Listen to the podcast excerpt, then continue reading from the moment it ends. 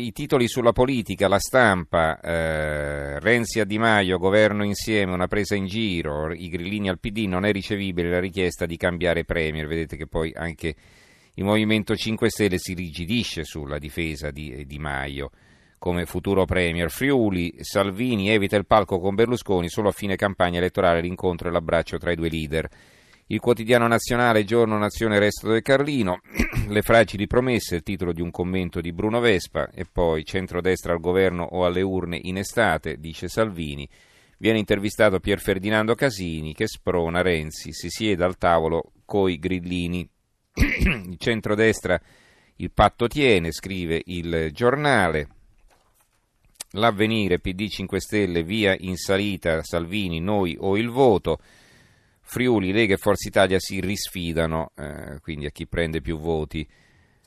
Il Fatto Quotidiano, per i renziani è sempre meglio il delinquente, delinquente maiuscolo, verso la direzione del 3 maggio, la mappa di chi sta dove e con chi. Rosato, noi siamo incompatibili con i 5 Stelle ma non con Berlusconi, domani attesa la mossa di Matteo. Salvini si tiene stretto il Caimane, minaccia voto prima dell'estate.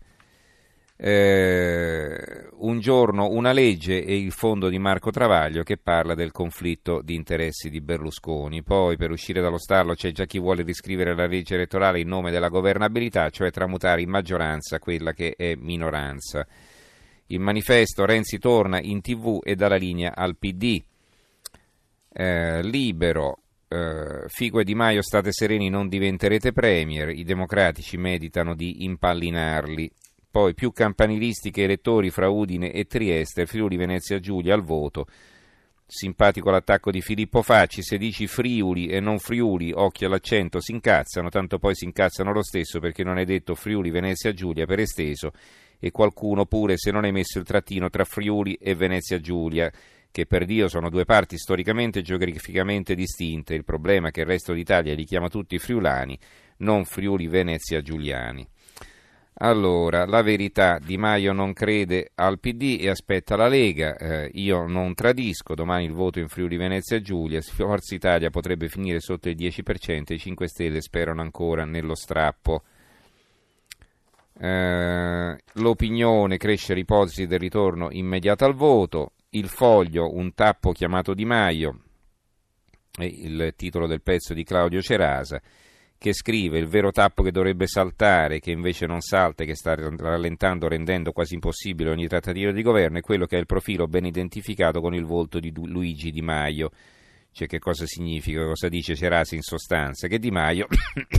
dovrebbe fare il famoso passo di lato appunto e consentire un governo senza di lui come premier e questo faciliterebbe le cose. Allora,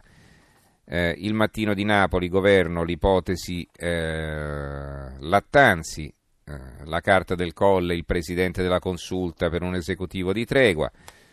il populismo e la sponda dei sindacati è un pezzo di Luca Ricolfi, la trattativa che brucia le promesse, il titolo del commento di Bruno Vespa ma è uguale a quello del quotidiano nazionale, Matteo e Silvio e loro l'ultima mano del gioco è il titolo del commento di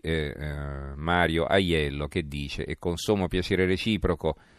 lo possono confermare i due grandi sconfitti delle ultime elezioni Berlusconi e Renzi, quello che diceva Winston Churchill, i problemi dei vincitori sono meno dolorosi ma spesso non meno complicati di quelli degli sconfitti.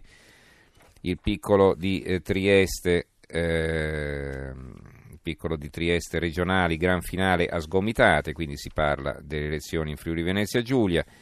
riflettori puntati sul voto in Friuli è il titolo di apertura del Messaggero Veneto, Salvini punta sul Friuli ma non lascio Silvio, scrive Gazzettino di Venezia, Renzi, una presa in giro il governo con Di Maio è il secolo XIX, insomma,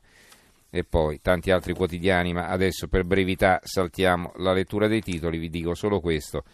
La provincia di Cremona, politica sul palco, Grillo mattatore sferza la società, il PD e Forza Italia, cioè praticamente c'è uno show di Grillo